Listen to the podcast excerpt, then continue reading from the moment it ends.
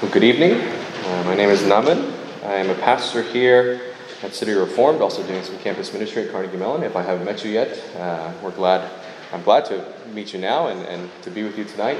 Um, we just coming off of Easter and, and kind of a ton of things going on, and, and we took a little bit of a hiatus last last Sunday, and even the Sunday prior to that, we kind of uh, did a special Sunday for Palm Sunday, and we had a picnic here. So it, it feels like we we need a little bit more Uh, inertia and momentum to get this sermon series through First Peter get going again, but we're, we're we're back here in First Peter as we have been going through this this entire semester, and really investigating Peter's word to, to the church of what it looks like to to take upon this call of holiness, to to live as Christians living in a non-Christian world, and what that looks like. So we're continuing here on our passage in First Peter four.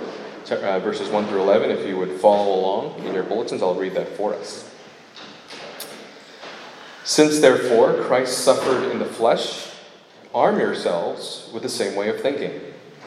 For whoever has suffered in the flesh has ceased from sin, so as to live for the rest of the time in the flesh, no longer for hum- no longer for human passions, but for the will of God. For the time that is past suffices for doing what the Gentiles want to do, living in sensuality, passions, drunkenness, orgies, drinking parties, and lawless idolatry. With respect to this, they are surprised when you do not join them in the, in the same flood of debauchery, and they malign you. But they will give account to him who is ready to judge the living and the dead. For this is why the gospel was preached, even to those who are dead, that though, the, though, that though judged in the flesh the way people are, they might live in the spirit the way God does. The end of all things is at hand. Therefore be self-controlled and sober-minded for the sake of your prayers.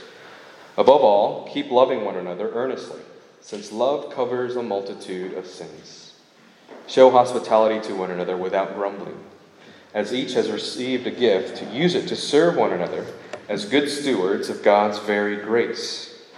Whoever speaks as one who speaks oracles of God, whoever serves as one who serves by the strength that God supplies, in order that in everything God may be glorified through Jesus Christ. To him belong glory and dominion forever and ever. Amen. This is the word of the Lord. Thanks be to God. Um, growing up as a kid, I, I watched way too much T V. Uh, way too much that was healthy for a kid my age. And uh, after a while, I, I noticed some reruns of a show uh, that was that had aired way before my time. It it, it had aired before uh, after I was born, but I was I was too young to appreciate when it came around. And that show was Quantum Leap.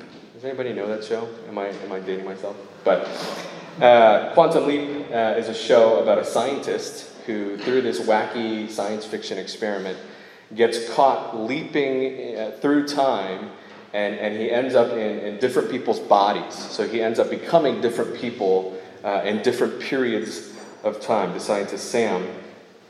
And and for each person that he that he takes on, he's given an opportunity to either to, to change something, to alter history, or to, to help that person, uh, to, to make their life a little bit better. And then after he does that, and after it seems like it resolves, he kind of jumps into another body, into a different time. Uh, and, and the show kind of has a little uh, social parody, and, and it claims that, that this scientist was the one who taught Michael Jackson how to do the moonwalk, uh, how uh, he saved Doctor Heimlich uh, from choking, and that's how the Heimlich maneuver was, was created. And uh, if anything, th- this show was more of a social commentary, right? And by the, the, the season finale, spoiler alert, uh, Sam, the main character, discovers that he has control over the nature and the destinations of where he's going, of who he becomes, and what he does. Um, and he can leap to whatever, wherever he wants and whoever he wants. And at the, at the very end of the show, it shows that he never re- returns back to the present. He never returns back to his own body, to his present time. And throughout the show, it seemed like his, his main goal was to, to get back to who he was and get back to the present. But it leaves off kind of open-endedly, because Sam just continues leaping into different time periods and different people. Uh, and this is not unlike what we witness today, when we witness the present day and age, right? And so there are various different cultural perspectives on the present. And I, and I printed some quotes there in the reflections of your bulletin in the beginning. And I'll, I'll read them for us. Um, one of the quotes from George Harrison says, "It's being here now that's important. There's no past. There's no future. Time is a very misleading thing. All there ever is is the now." And so there's there's one camp that believes that the present is all there is. Like, all we do and all of our efforts muster up to how can we enjoy the now in the best way possible. There's no there's nothing to worry about in the past. There's nothing to worry about in the future. We're all about living for the present. And for those of us who, who have maybe engaged in, in that kind of perspective and mindset, we know that that's not the case, that we can't just only live for the present. There are things about our past that we need to reconcile, that we need to own up to, but also there, there are things that we're trying to work towards in the future. There's a reason why we take on the jobs that we do, that we uh, put forth the efforts that we do, because there's there's a goal and there's an end to where we're headed. And so does that mean that there's no present altogether? The other quote says, from Alan Wilson Watts, he says, "We are living in a culture entirely hypnotized by the illusion of time, in which the so-called present moment is felt as nothing but an infinitesimal hairline between an all-powerfully causative past and an absorbingly important future. We have no present. Everything that we do is, is all about something that ha- has happened in the past or either something that is going to happen in the future." And some of us may, may kind of attune to this as well, as we're, we're sitting at work, at the office or something, and we're dreaming about the vacation that's coming in the summer in a couple of weeks and, and what we're going to do. But then lo and behold, when we get to that vacation, all we're thinking about is what's going on at work, and, and we're preoccupied by the things of the past. So is do we do we kind of live in a mindset where the present is all there is, or, or is there a present at all? And, and I, I believe that Peter, one of Peter's main points in the passage that I read tonight is, is learning how to straddle both the past and the future so that it affects the way that we live in the now, that we live in the present. Because he uses time language here. He uses the time that is past, and the end of all things is coming, is near. And so what difference do these things have on us now? And how are we learning as Christians by the gospel to straddle both past and future to affect the ways that our lives are lived now? And so I'm going to I'm gonna argue that from, from tonight's passage in two points. I know, two, not three. It's, it's very un-Presbyterian of me. Uh, and I didn't even print out outlines for you, man. I'm just, uh, I'm the worst right now. But we're going to look through this passage from two points, uh, through this idea, the lens of how do we view the present. And first is suffering. And secondly, through stewardship. First is suffering, and then through stewardship. Um, Peter begins his uh, his passage, uh, or w- one of the ways that he begins his passage is, if you'll look with me, in verse three, it says, "For the time that is past suffices for doing what the Gentiles want to do. For the time that is past suffices for what the Gentiles want to do." And then he lists all of these Gentile virtues of, of debauchery, as he later labels them. So what Peter says here is that the past is the non-Christian Gentile lifestyle way of, of living, right? Sin, idolatry, debauchery. And then he continues on in verse four to say, "With respect to this, they are surprised when you do not join them in the same flood of debauchery, and they malign you." So we are often, as Christians, persecuted because we do not join with non-Christians in their sin, in their idolatry. We fail, uh, they fail to understand something that is different from them, so we are maligned, as Peter says. We are persecuted by that. And for a lot of us, we know that that's true. Uh, uh, going through the course of, of campus ministry, as I'm talking with college students, this is re- very real for them, because as Christians, they're always asked questions like, "Man, why don't you come and, and party with us on the weekend? Why don't you come drink with us?" Or even more specifically at C M U, it's like, man, why... These questions may not be asked explicitly, but they're, they're asked in a way that says, "Why don't you study as hard as I do? Why don't you try to achieve harder than I do?" And so they're surrounded by this culture of trying to outperform one another, looking to each, over each other's shoulders. For those of us in, in dating relationships or wanting to be in dating relationships, this kind of culminates into, why, why do you save yourself for marriage? Why not just enjoy yourself now? Or if you're working, like, how, why do you spend the money the way that you do? Why don't, why don't you just kind of use it a little bit for yourself. I had a friend recently that was going through a, a marriage, a premarital counseling question, and, and one of the parents of, of the spouses or future spouses was, was trying to encourage his son, who, who they weren't Christian, was trying to encourage his son to, to get a prenuptial agreement. And so we're talking through this idea of why why get a prenup in the first place, and, and what does that actually mean? What are the, what are the, the deeper issues that lie there? Uh, as a parent of young children, questions like, you have no control over your kids. They're going to be exposed to things eventually, so you might as well just kind of fend for themselves. Or this this mantra that you have total control over your kids. You can you can plan every single step of their life from the next ten, fifteen years, and so you should do that. Or even if we're thinking about retirement, thinking about the longer road down, why don't you settle down for yourself and start living for yourself a little bit more? As Christians, as those who believe in Jesus Christ, suffering and persecution may not come in a very explicit way where halfway across the world people are suffering and persecuted and physically harmed for believing in Jesus Christ. And so we have a privilege uh, of living in a Western world that may not experience those things, but we still experience suffering. We still experience malignment, as Peter says, because as Christians we believe and live in different ways that would cause the watching world to ask questions, to doubt us, to persecute us, to ridicule us in different ways. Peter calls us as Christians that we are to endure through this suffering and persecution. But he doesn't exhort us to endure through it in and of itself, to, to bear down, to, to plow through, just to, to white knuckle it. But as Christians now are past what he labeled as something that only the Gentiles would do. Our past is only defined by what Christ has done. Our past becomes a gospel past in which we are no longer identified by our scars, by our brokenness, by the residual effects of our past sins, but only what Christ has done for us. Verse one, since therefore Christ suffered in the flesh, arm yourself in the same way of thinking, so that we no longer identify our past as the same debauchery and idolatry as the non-Christian world, but we identify our pasts in Jesus. And he called, Peter calls us to, to suffer in a very unique way. He, he reflects, he, t- he calls us to reflect on the suffering of Christ on the cross, and he actually exhorts us to arm ourselves with that same way of suffering. That's a very interesting way to, to, to tell us to suffer, to arm ourselves with suffering.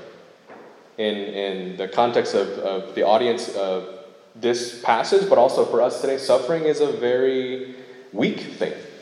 It's a vulnerable thing. For those who can, for those who do suffer and show that are, are kind of viewed as somewhat inferior, somewhat debilitated by that. But Peter tells us to arm ourselves with the suffering of Christ.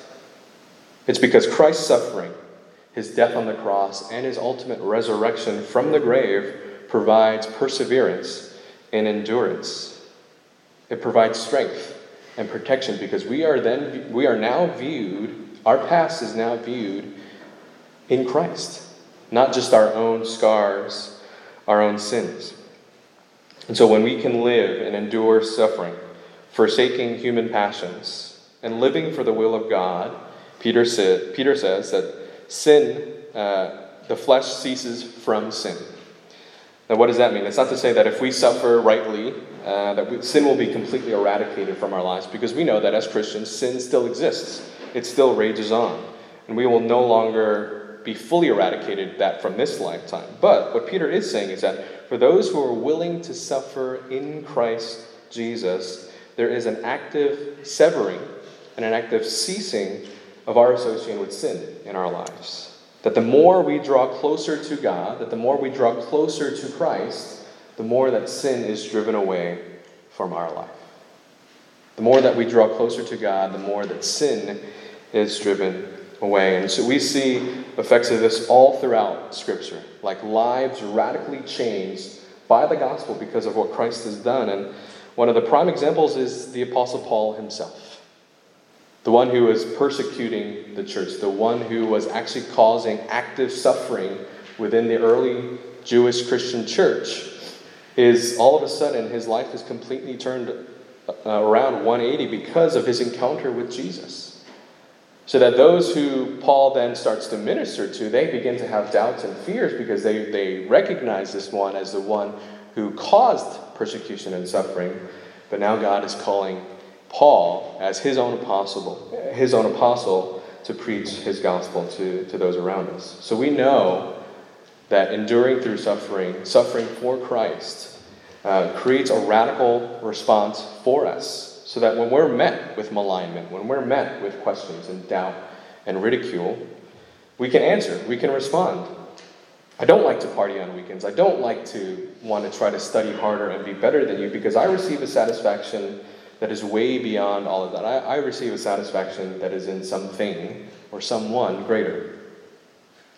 I believe in God's beautiful design for marriage, and so I want to preserve that as, as best as I can. I believe in using my money generously for others and not just for myself. I believe in the commitment of marriage that God has instituted since the beginning of time. It's not only based on me and my spouse and how hard we can commit to one another, but it's a, it's a covenant that is made between us and God himself. I am not the savior of my children. I believe I'm called to be a steward of a gift that God has given me. And I want to learn how to love my children in that way. And my calling in life extends way beyond my career. It's not just about retirement. It's not just about settling down and, and, and living for myself now. But my calling is the one who frees me from this persecution and suffering. And so as we think about the gospel past, as we think about our own pasts, the, think that, the things that we think define our pasts, how much of that is left wallowing in, in, in our scars, in our sins, in our idolatry, but or how much of it is, is viewed in Christ? What does it look like to forsake human passion in your life? In what ways might we continue to suffer because of the ways that our past dictates what Christ has done for us and not what we have done? Not by what others are doing. What does it look like to live for the will of God? How does your gospel past, the reality that Christ suffered and died for you, shape and change the way that you live right now? Your gospel past. Um, and Peter also uh, looks forward, looks ahead, and, and he, he doesn't just stop there, but he, he looks towards uh, what is to come if we believe in Christ, if we are Christian. As Christians, we, all, we also live with the reality that the gospel Uh, affects our future as well. And as Peter mentioned, starting in verse five, he says, "But they, the Gentiles, will give account to him who is ready to judge the living and the dead." That is to say that Christ will come again in the future to judge the living and the dead. And then again in verse seven, "The end of all things is at hand." This, um, what, what the Bible uh, prophesies towards Christ coming, coming again and restoring all things, that is that end. Uh, is at hand. It's it's imminent. It is coming again.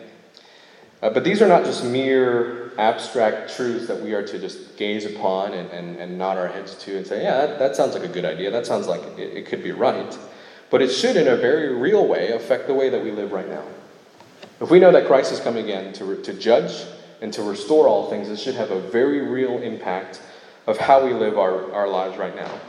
If at the very least, Christ is coming to judge the living and the dead, that all the people who have died in, in past history and all the people who are living when he returns, Christ will judge for all of their thoughts and all of their actions. And that should, in, in, a some way, in some ways, scare us. When I was a kid, this was a very real point of tension for me because I, I viewed it as, as, as this cosmic uh, history page of my own life. When, when Christ came again, he would have access to all the thoughts, all the deeds, all the things that I've looked at, all the all the things that I've done in my past, and he's going to get a record of all that. So that scared me to death. We hear a lot of people of their own conversion stories uh, begin to believe in the gospel because of the fires of hell. These are very real things where they're scared of their eternity if, if their lives aren't changed. Um, and it's not to say that it's not true. The, the gospel is at least one of those things where Christ will come back to judge the living and the dead, but Peter brings it even further. He says the end is at hand, where Christ is coming back not only to judge, but to restore all things, to make all things new. Um, there are often times where I'll, I'll come home or I'll come into the bedroom and, and Sarah is there and she's on her phone and she's just weeping. She's just crying at something. And the first time it happened, I was like, are you okay? What's wrong? What happened, right? Uh, and after a while, these, these sorts of episodes happened over and over again, and there was a consistent theme that was going on. And I found out that she was on her phone, and she would be watching some type of, of video or some type of social media post. And it was uh, either one of like veterans coming home and, and like surprising their kids or their spouses, and then she gets all teary and emotional for that.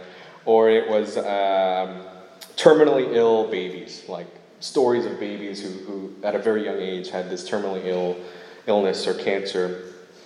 Or, or some type of tribute to, to somebody's mother and uh, some broken relationship that was restored. And so now I'll come into the room and she's crying. I was like, is it the veteran, is it the baby, or is it the mom? Right? So we, we, we kind of run through this lesson. Uh, I, I appreciate her, her, her heart to still be convicted by a lot of those things, because for me it's a very real and practical picture uh, that this life, the life that we live in right now, is not the way that it should be. That it's very broken.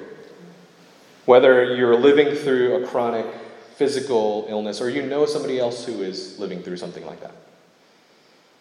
Whether you're going through some type of relational crisis, a member of your family, a, mem- a good friend of yours, a broken relationship, something that has happened that is still, maybe it happened a decade ago, maybe it happened twenty years ago, maybe it happened yesterday, but something about a relationship for you that is broken.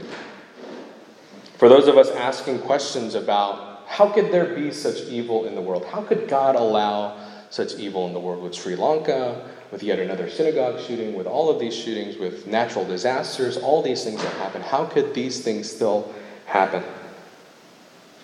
For those of, for those of us struggling with internal addictions, internal ambitions to, to be the best that we can, but for the sake of driving others away, for the sake of driving God away. For the ways in which things should not be. Uh, and I wanted to pause here and read from Revelation twenty-one, verses three through four. And I heard a loud voice from the throne saying, "Behold, the dwelling place of God is with man. He will dwell with them, and they will be his people. And God himself will be with them as their God. He will wipe away every tear from their eyes, and death shall be no more. Neither shall be, neither there will be no more mourning, no crying, nor pain anymore, for the former things have passed away." When we think about the gospel future, when we think about the reality of the end being at hand, this is the picture that, that Peter gives us. That broken things will be restored. Physical illnesses will be healed. The ultimate relational break that happened between us and God will be restored. Questions of a broken world will be answered because God will come to renew his creation. We will be made new and God will be with us. God will dwell with us. So when we think about the gospel future, it's not only coupled with judgment and justice, but it's coupled with grace and restoration and the reality that God himself will be with us again. And even here, the danger is that these gospel truths will stop here and re- remain as mere abstract tr- truths. So how does our knowledge of these truths impact and affect the present? The way that we conduct our lives today? How do our lives display the truth that we are actually partaking in that very restoration right now as believers in Jesus Christ? And the way that Peter applies that to us is that in light of this truth and reality that Christ is coming again in the future, that he has restored our past, Peter commands us to be stewards of God's gifts. Let me read for us, verse, starting in verse seven. "The end of all things is at hand. Therefore, be self-controlled and sober-minded for the sake of your prayers. Above all, keep loving one another earnestly, since love covers a multitude of sins. Show hospitality to one another without grumbling. As each has received a gift, use it to serve one another as good stewards of God's varied grace. Whoever speaks is one who speaks the oracles of God. Whoever serves is one who serves by the strength that God supplies, in order that in everything God may be glorified through Jesus Christ.